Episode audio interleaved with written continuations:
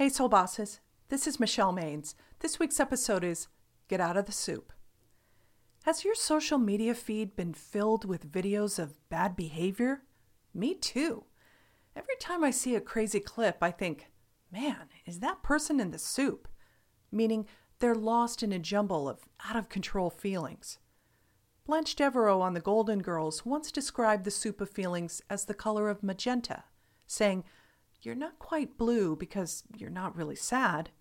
Although you're jealous, you wouldn't say you were green with envy. And every now and then you realize you're kind of scared, but you'd hardly call yourself yellow. Right now, you might feel like you've been in the soup, and that's understandable. We're in a major shift in history that is equal parts scary, exciting, and ambiguous. But the pandemic, protests, or world events aren't a one and done like taking a snow day, where you pick up your regular routine the next day. Life is filled with uncertain situations. So it's worth learning how to manage your emotions before you wind up in the soup.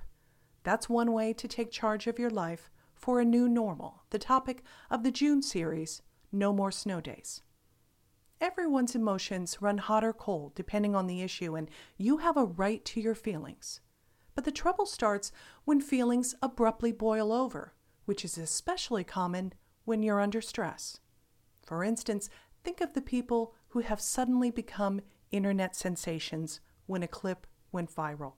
I suspect they each wish they could get back the 30 seconds before they accidentally lost their temper.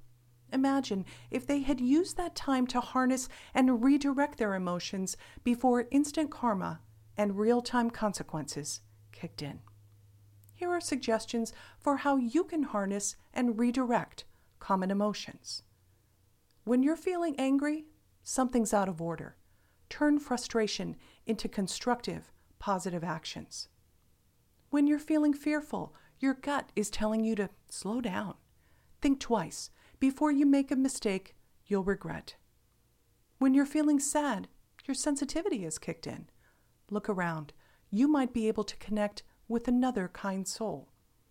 When you're feeling resentful, you may have waited too long to say something. That's okay.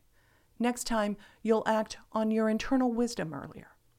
And when you're feeling apathetic, you might simply be overwhelmed. Find one cause to care about and fight the good fight. Taking charge of your feelings before you lash out or break down isn't about willpower. It's about using the soft skills of discernment and imagination. Think of the last time you were in an intense discussion. Feelings were probably just one factor in a much bigger picture. In a work situation, a great boss would encourage you to de escalate, make smart choices about the true issues at hand, and then come up with a creative response. You can manage yourself in a similar way. Here are three ways you can get out of the soup.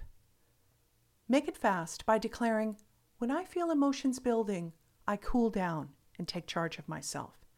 I take a deep breath, take a break, or take a walk.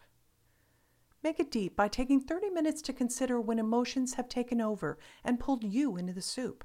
The next time you start escalating, how can you redirect emotions into constructive action? And make it real by redirecting one challenging situation this week.